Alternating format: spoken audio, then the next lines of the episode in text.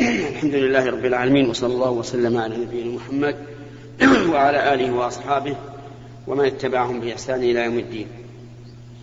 أما بعد فهذا هو اللقاء التاسع والعشرون بعد المئة من اللقاءات التي يعبر عنها بلقاء الباب المفتوح التي تتم كل خميس من كل أسبوع.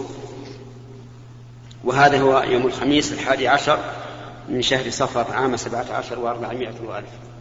نسأل الله تبارك وتعالى أن يبارك لنا ولكم في أعمالنا وأقوالنا إنه على كل شيء قدير. نبدأ هذا اللقاء بتفسير سورة قاف والقرآن المجيد. حيث انتهينا ولله الحمد من تفسير سورة الحجرات. أولا البسملة سبق الكلام عليها وأنها آية مستقلة يؤتى بها في ابتداء كل سورة إلا سورة براءة. فإن الصحابة رضي الله عنهم لم يكتبوا أمامها بسملة ولكنهم جعلوا فاصلا بينها وبين آخر سورة الأنفال. وليس هناك ذكر يذكر بدلا عن عن البسملة كما يوجد في بعض هوامش فيها كما يوجد في هوامش بعض المصاحف. حيث كتب أعوذ بالله من النار ومن كيد الفجار ومن غضب الجبار. العزة لله ولرسوله وللمؤمنين. وهذا لا شك أنه كلام بدعي لا, لا أصل له ولا صحة له. يقول الله عز وجل بسم الله الرحمن الرحيم قاف والقرآن المجيد. قاف حرف من الحروف الهجائية التي يتركب منها الكلام العربي. وهي كسائر الحروف ليس لها معنى في حد ذاتها. ومن المعلوم أن القرآن نزل باللسان العربي وإذا كانت هذه الحروف ليس لها معنى باللسان العربي فهي كذلك ليس لها معنى في كتاب الله عز وجل من حيث المعنى الذاتي لها لا. وأما بالنسبة للمغزى العظيم الكبير فلها مغزى عظيم كبير ألا وهو أن هذا القرآن الذي أعجز العرب مع بلاغتهم وفصاحتهم ليس لم يأتي بشيء جديد من حروف ليسوا يعرفونها بل هم بل هو بالحروف التي يعرفونها. ومع ذلك عجزوا عن أن يأتوا بمثله فدل ذلك على أنه من كلام العزيز الحميد جل وعلا. ولهذا لا تكاد تجد سورة ابتدأت بهذه الحروف الهجائية إلا وبعدها ذكر القرآن. هنا قال عز وجل والقرآن المجيد. الواو هنا حرف قسم أقسم الله تعالى بالقرآن. لأن لله تعالى أن يقسم بما شاء. وإقسامه هنا بالقرآن إقسام بكلامه. وكلام الله تعالى من صفاته. وقد ذكر أهل العلم رحمهم الله أنه يجوز الإقسام بالله تعالى أو بصفة من صفاته. وأما آياته فلا يقسم بها إلا إذا قصد الإنسان بالآيات كلمات كالقرآن الكريم والتوراة والإنجيل وما أشبه ذلك. وأما الآيات الكونية كالشمس والقمر فلا يجوز لنا أن نقسم بها. أما الله عز وجل فله أن يقسم بما شاء. القرآن مأخوذ من قرأ إذا تلا أو من قرأ إذا جمع ومنه القرية لأن الناس يجتمعون فيها. والقرآن يتضمن المعنيين فهو متلو وهو مجموع أيضا. القرآن المجيد أي ذو المجد وهي العظمة والسلطان المطلق. فالقرآن له عظمته العظيمة. مهيمن مسيطر على جميع الكتب السابقة. حاكم عليها ليس محكوما عليه. وهو أيضا مجيد به يمجد ويعلو ويظهر من تمسك به. وهذا كقوله تعالى بل هو قرآن مجيد في لوح محفوظ. بل قرآن المجيد بل عجبوا أن جاءهم منذر منهم فقال الكافرون هذا شيء عجيب. هنا لا لا يتراءى للإنسان التالي جوابه القسم فاختلف العلماء رحمهم الله في مثل ذلك. هل له قسم هل له جواب؟ أو جوابه يعرف من السياق أو يعرف من المقسم به. فيه أقوال متعددة للعلماء وأظهر ما يكون أن نقول إن مثل هذا التركيب لا يحتاج إلى جواب في القسم إلى جواب للقسم لأنه معروف من عظمة المقسم عليه فكأنه أقسم بالقرآن على صحة القرآن.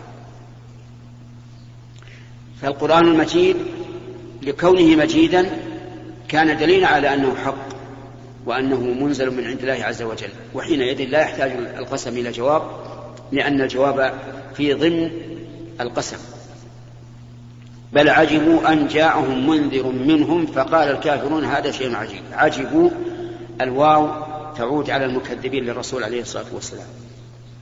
الذين كذبوا رسالته كذبوا بالقرآن كذبوا بالبعث كذبوا باليوم الآخر. ولهذا عجبوا أن جاءهم منذر منهم. عجبوا عجب استغراب واستنكار وإنما قلنا ذلك لأن العجب تارة يراد به الاستنكار. والتكذيب وتارة يراد به الاستحسان. فقول عائشة رضي الله عنها كان النبي صلى الله عليه وسلم يعجبه التيمم في تنعله وترجله وطهوره وفي شأنه كله. المراد بالعجب هنا إيش؟ الاستحسان.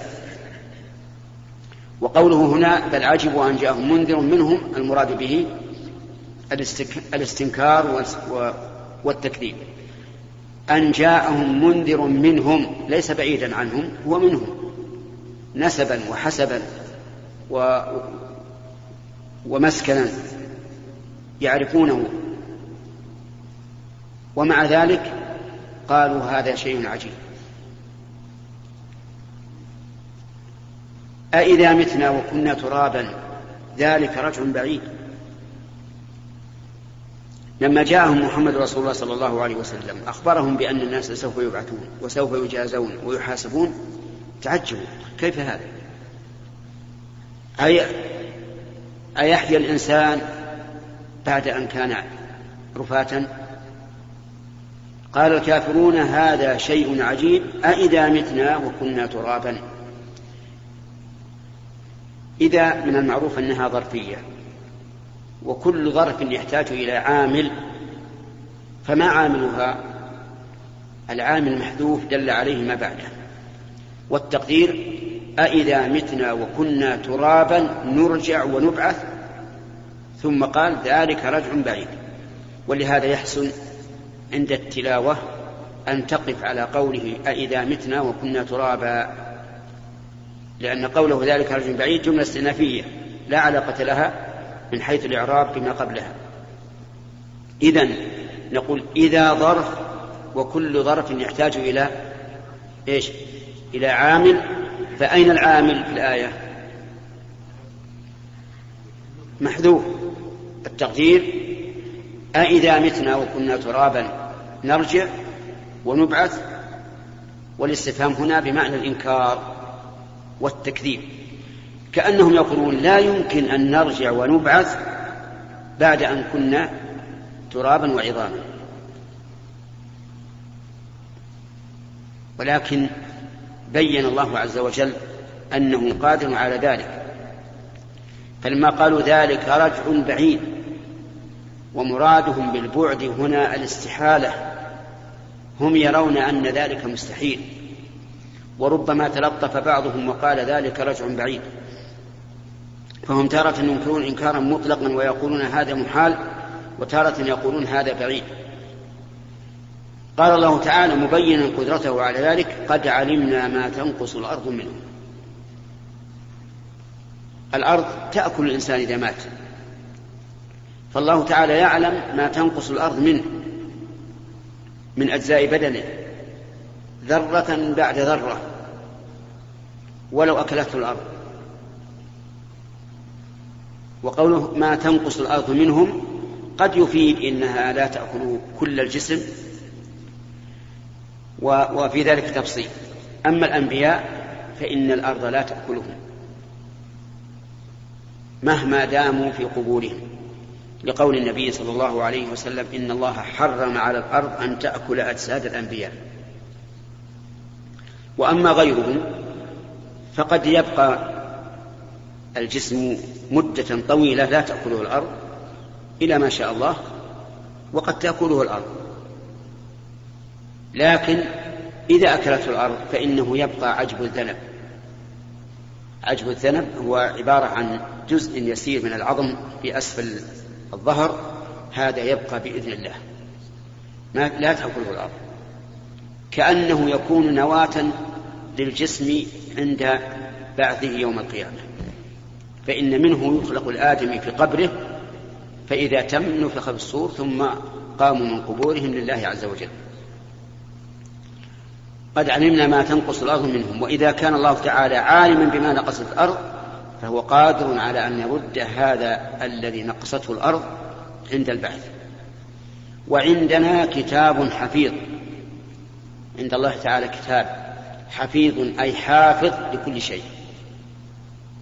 قال الله تعالى كلا بل تكذبون بالدين وإن عليكم لحافظين كراما كاتبين يعلمون ما تفعلون. قال تعالى بل كذبوا بالحق لما جاءهم.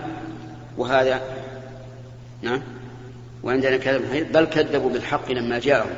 بل هنا للإضراب الانتقالي وليس للإضراب وليست للإضراب الإبطالي. لأن الأول ثابت والثاني زائد عليه وهذا هو الفرق بين بل التي للإضراب لإضراب الإبطال وبين بل التي لإضراب الانتقال. فصارت بل بل للإضراب دائما لكن إن كانت تبطل الأول سموها إضراب إبطال وإن كانت لا تبطله فهو إضراب انتقال كأنه انتقل من موضوع إلى آخر. بل كذبوا بالحق لما جاءهم ولكن قلوبهم موقنة إلا أن ألسنتهم تكذب. كما قال تعالى عن آل فرعون وجحدوا بها واستيقنتها أنفسهم ظلما وعلوا. بل كذبوا بالحق لما جاءهم ولما هنا بمعنى حين فهي ظرف وليست حرفا. لما جاءهم فهم في أمر مريج. ألف هنا للتعقيب والسببية. والمعنى فهم لما كذبوا بالحق في أمر مريج أي مختلط. اختلط عليهم الأمر والعياذ بالله. وهذا كقوله تعالى ونقلب أفئدتهم وأبصارهم إيش؟ كما لم يؤمنوا به أول مرة. يعني لأنهم لم يؤمنوا به أول مرة ونذرهم في طغيانهم يعمهون. هؤلاء لما كذبوا صاروا في أمر مريج التبس عليهم الأمر ترددوا في أمرهم.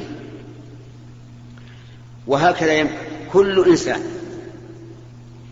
يرد يرد الحق أول مرة فليعلم أنه سيبتلى بالشك والريب في قبول الحق في المستقبل. ولهذا يجب علينا من حين أن نسمع أن هذا الشيء حق أن نقول سمعنا وأطعنا. خلافا لبعض الناس الآن تقول أمر الرسول بهذا يقول طيب الأمر الإيجاب ولا الاستحباب سبحان الله. افعل ما أمرك به سواء على الوجوب أو على الاستحباب. فإذا ترددت لأن معنى قوله هل هو للوجوب ولا الاستحباب معناه إذا كان للاستحباب فأنا في حل منه. إذا كان للوجوب فعلت فعلته غلط هذا. قل سمعنا وأطعنا. ثم إذا وقعت المخالفة فحينئذ ربما يكون من ربما يكون السؤال عنه هل هو واجب أو مستحب ربما يكون وجيها. أما قبل فلا. قد يقول قائل أنا أسأل هل هو واجب أو مستحب لأن هناك فرقا بين الواجب والمستحب. أي أيهما أحب إلى الله؟ الواجب أحب إلى الله. فأنا أفعله من أجل إذا اعتقدت أنه واجب يثاب عليه ثواب واجب وإذا اعتقدت أنه سنة يثاب عليه ثواب سنة. قلنا نعم هذا هذا طيب لكن ثواب قيادك للحق لأول مرة وبكل سهولة وبدون سؤال أفضل من من كونك تعتقده واجبا أو مستحبا وإذا كان الله قد ألزمك قد أوجبه عليك أثابك ثواب الواجب. وإن كنت لا تدري. فالانقياد وتمام الانقياد أفضل بكثير من كوني أعتقد هذا واجب أو مستحب. ويقول عز وجل فهم في أمر مريج. ثم قال أفلا ننظر إلى السماء؟ استدل بالآيات الكونية على صحة الآيات الشرعية. ويأتي إن شاء الله الكلام عليها في الدرس القادم في الجلسة القادمة. نعم. لا. سؤال لغيره؟ فضيلة الشيخ لا يخفى عليكم حادث التفجير الذي وقع سبق وأن وقع في العلية وحدث فيه إسهاق من الأرواح من المعاهدين وغير ذلك والذي حدث من أحداث الأسنان وسفهاء الأحلام وأنكم تعلمون عظم هذا الفعل وما فيه من مخالفة لأمر الله. وأمر رسوله وعدم الأخذ بالأدلة الشرعية وتسفيه لآراء العلماء والراسخين في العلم ومن مشاقة ومحاربة لولي الأمر. والآن وقد حدث تفجير جديد في الخبر. فهل من كلمة لتبين دين الله تعالى في ذلك والتحذير من هذا المنزلق الخطير الذي سلكه فئة من الشباب وهم قلة ولله الحمد وهو مستمد من فعل الخوارج وهم قد لا يعلمون أنهم يفعلون ذلك وأن فعلهم فعل الخوارج فهل من دين فهل من تبين لدين الله سبحانه وتعالى؟ لا شك أن هذا العمل عمل لا يرضاه أحد كل عاقل فضلا عن المؤمن لا يرضاه لأن لأنه خلاف الكتاب والسنة ولأن فيه إساءة إلى الإسلام في الداخل والخارج لأن كل الذين يسمعون بهذا الخبر لا لا يضيفونه إلا إلى المسلم إلى المتمسكين بالإسلام. ثم يقول هذا هؤلاء هم المسلمون. هذه أخلاق الإسلام. والإسلام منها بريء. فهؤلاء في الحقيقة أساءوا قبل كل شيء إلى الإسلام ونسأل الله تعالى أن يجازيهم بعدله بالنسبة لهذه الإساءة العظيمة.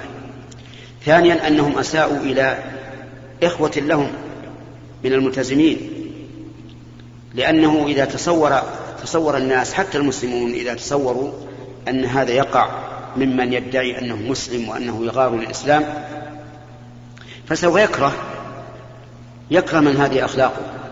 وسوف يظن أن هذه أخلاق كل أن هذه أخلاق كل ملتزم. ومن المعلوم أن هذا لا يمثل أحدا من من الملتزمين إطلاقا لأن الملتزم حقيقة هو الذي يلتزم بكتاب الله وسنة رسوله عليه الصلاة والسلام. ولا يخفى علينا جميعا أن الله تعالى أمر بوفاء العهود وأمر بوفاء العقود وقال إن العهد كان مسؤولا. ولا يخفى علينا أن الرسول عليه الصلاة والسلام قال من قتل معاهدا لم يرح رائحة الجنة. ولا يخفى علينا أيضا أنه قال عليه الصلاة والسلام ذمة المسلمين واحدة يسعى بها أدناهم فمن خفر أخفر مسلما فعليه لعنة الله والملائكة والناس أجمعين. ولا يخفى علينا أن الائتمان أو التأمين والإجارة يكون حتى من واحد من المسلمين وإن لم يكن ولي أمر. حتى إن ولو كان امرأة قال النبي صلى الله عليه وسلم قد أجرنا من أجرت يا أم هانئ. فكيف إذا كانت إذا كان هذا الأمان من من ولاة الأمور. فهذه هو عين المحادة لله ورسوله وعين المشاقة لله ورسوله. ثالثا لو قدرنا على أسوأ تقدير أن الدولة التي ينتمي إليها هؤلاء الذين قتلوا دولة معادية للإسلام. فما ذنب هؤلاء؟ هؤلاء الذين جاءوا بأمر حكومتهم ولم يأتوا. قد قد يكون بعضهم جاء عن كره. ولا يريد ولا يريد الاعتداء. ثم ما ما ذنب المسلمين الساكنين هناك؟ فقد قتل من من المسلمين من هذه البلاد عدة. أصيب عدة فقد أصيب عدة من هؤلاء من أطفال وعجائز وشيوخ في مأمنهم في ليلهم عند الرقاد على فرشهم ولهذا تعتبر هذه جريمة من أب من أبشع الجرائم. ولكن بحول الله إنه لا يفلح الظالمون. سوف يعثر عليهم إن شاء الله ويأخذون جزاءهم لكن الواجب على طلاب العلم أن يبينوا أن هذا المنهج منهج خبيث. منهج الخوارج الذين استباحوا دماء المسلمين وكفوا عن دماء المشركين. وأن هؤلاء إما جاهلون وإما سفهاء وإما حاقدون. فهم جاهلون لأنهم لا يعرفون الشرع. الشرع يأمر بالوفاء بالعهد. وأوفى دين في العهد هو دين الإسلام والحمد لله. هم سفهاء أيضا لأنه سيترتب على هذه الحادثة من المفاسد ما لا يعلمه إلا الله عز وجل. يعني ليست هذه وسيلة, وسيلة إصلاح حتى يقولوا إنما نحن مصلحون بل هم المفسدون في الواقع أو حاقدون على هذه البلاد وأهلها لأننا لا نعلم الحمد لله بلادا تنفذ من الإسلام مثل ما ينفذه ما تنفذه تنفذ هذه البلاد. الآن البلاد الإسلامية أليس فيها القبور؟ تعبد من دون الله؟ أليس فيها بيوت الدعارة؟ أليس فيها الزنا؟ أليس فيها اللواط؟ أليس فيها الخمر؟ علنا في الأسواق. أليس حكامها يصرحون بأنهم يحكمون بقوانين لا بالكتاب والسنة؟ فماذا يريدون؟ ماذا يريدون من من من من, من, من فعلهم هذا؟ أيريدون إصلاح والله ما هم بمصلحين إنهم لمفسدون. ولكن علينا أن أن نعرف كيف يذهب الطيش والغيرة التي هي غبرة وليست غيرة إلى هذا الحد.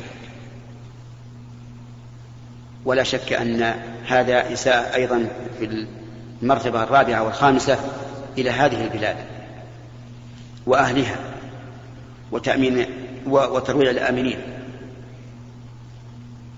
كل إنسان يتعجب كيف يقع هذا في هذا في هذا البلد الأمين.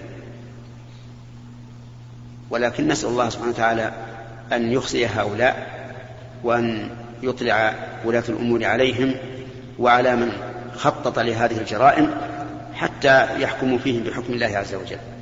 نعم. السؤال للضيوف فقط.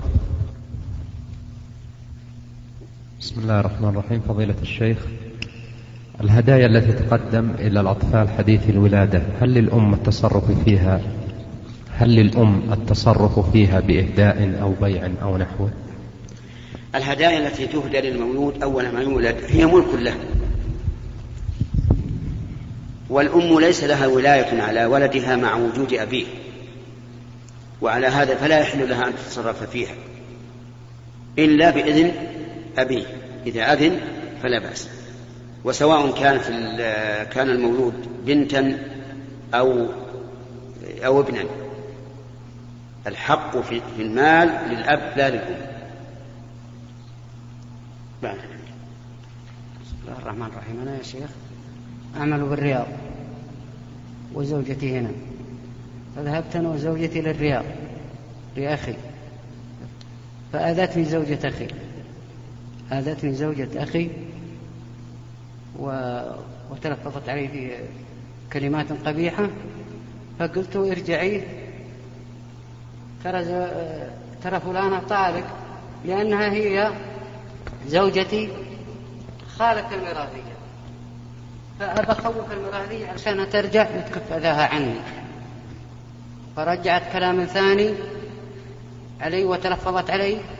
ففقدت الشعور خفت إني أضرب المراضي أو يحصل مني مسا بها. فقلت تراها طالق خالته أي نعم. أي نعم. انهارت أعصابي. وأنا يا شيخ ما نيتي الطلاق. نيتي إني أكف ذا المرأة هذه عني لأن امرأتي خالت المرأة هذه. طيب. آه، طلاق الأخير طلاق الأخير لما أغضبتك المرأة. نعم. طلقت الطلاق الأخير وأنت في شدة غضب ما تملك نفسك؟ نعم يا شيخ نعم. بس بعد ما أخفت المرة دي استرجعت واستعدت آه، المهم أجب سؤالي قبل سم. هل أنت في تلك الساعة لا تملك نفسك؟ نعم يا شيخ. إذا ما عليك المرأة مرأته ولا عليك طلاق. لكني أشير عليك أن لا تتعسر في الطلاق. لا تسرع جزاك الله خيرا. الأمر ينقضي بدون تسرع. جزاك الله خيرا. وهذه المرأة التي تقول إنها تحييكم آه، إن كنت تستطيع أن تنصحها فهذا المطلوب وإلا آه، فزوجها ينصحها أو أبوها أو من نعم. جزاك الله خيرا. يجوز للإنسان المصروع أن يؤم الناس. الإنسان المصروع له أن يؤم الناس. لعموم قول النبي صلى الله عليه وسلم يؤم القوم أقرأهم لكتاب الله. لكن إذا كان نوبات الصرع تعوده بكثرة فالأولى ألا يفعل لئلا يقع ذلك وهو يصلي فيحصل في ذلك تشويش على الناس ثم هو أيضا يخجل ويفشل أمام الناس. نعم شيخ. يجمع تبرعات في مقر عمله وفي ويذهب بها إلى مركز خيري في نفس مقر العمل. في من أشخاص محدودين في ورقة وما زاد عن من من ناس إيش؟ أشخاص محدودين. يعني قليل ذات في ورقة. العدد ها. معينين وما زاد عنهم يتصرف به هو ما يعطيه محتاجين يعرفهم أو في ها يعني يجمع التبرع لأناس. لنفس المركز هذا. أي لأناس في المركز. نعم. ما هو بيجمع من أناس؟ من أناس. أجمع. أجمع من الناس. هل هو يجمع من الناس ولا يجمع للناس؟ لا أجمع من الناس من نفس من زملائه نعم. ها. للمركز الخيري. طيب. وأسماء محدودة أمر عليهم شهريا. في المركز الخيري. نعم. في نفس مقر العمل. نعم. وأمر عليهم شهريا أجمع من عندهم وما زاد عن التبرعات هذه أتصرف به أنا لأناس أعرفهم محتاجين. تجمع لإيش؟ للمركز الخيري. المركز الخيري ما لو يصرفوا ملايين ما هو بزايد عليه. المركز الخيري يتحمل كل شيء. لا يزيدون عن الورقة التي يعني كأن المركز الخيري يعطيك ورقة يقول اجمع لنا هذا القدر. نعم كذا ولا لا؟ نعم. وتجمع من زملائك نعم. ها؟ نعم. ويزيد. يزيد. نعم. طيب الزائد لا تأخذه. أصلا إذا بلغت الحد اللي حدد لك المركز الخيري مثلا قال لك 10000 نبي 10000 اجمعنا 10000 جزاك الله خير. جمعت 10000 من 10 أشخاص لا تأخذ من من الحادي عشر. أصلا وقف. لا ما أخذ بس متبرع هو. ولو تبرع. أنت محدد لك. قيل لك اجمع 10000 من المركز الخيري. عرفت ولا لا؟ تجي مثلا تجمع 10000 من 10 أشخاص الزملاء اللي عندك 20 شخص لا تأخذ من الباقي عرفت؟ لكن المجال مفتوح يا محب أنت الآن تجمع مو للتبرع مطلقا تجمع للتبرع لمركز خير نعم جماعة المطلوب الباقي وش تبي تقول لهم؟ تبي تقول اعطوا الورقة هذه عندي جمع تبرع إذا قلت هذا معناه إنك أخذت للمركز الخيري والمركز الخيري ما هو محتاج. على كل حال إذا حدد لك المركز الخيري قدرا معينا ثم جمعته من الذين عندك فلا تأخذ زياده وقف هذا الجواب. لكن المركز المركز الخيري ما حدد لي. سبحان جماعة أنت تقول حدد أنا بنفسي محدد في الورقة. شوف بارك الله فيك. إذا كان المركز الخيري يقول دوك الورقة اجمعنا اجمعنا المبلغ. ولا حدد اجمع لو تجمع مئة ألف. وأعطها المركز الخيري لا تصرف بها. هي المركز الخيري ما لك حق. وإذا حدد لك وبلغت المحدد لا تزد. هذا هذا الجواب. يا شيخ عبد الله عنك. أنا أخذت لي حرمة. والحرمة هذه أخذتها طال عمرك مرضعتها. حرمة أخوي. مرضعتها مرتين. مرتين فقط؟ مرتين فقط يا شيخ. عبد ما. تزيد. أبدا. هي حلال لك. بارك الله فيك وأحسن الله لأن إليك الرضاع الذي يحرم هو خمس رضاعات. بارك الله فيك يا شيخ. فالواحد الواحدة والثنتان والثلاث والأربع كلها ليست بشيء. بارك الله فيك وأحسن الله إليك. نعم. بعد. فضيلة الشيخ هل ينكر على رجل دخل المسجد ولم يؤدي تحية المسجد في وقت النهي وما الأصل في ذلك؟ عليكم السلام. المسألة هذه فيها خلاف. فإذا دخل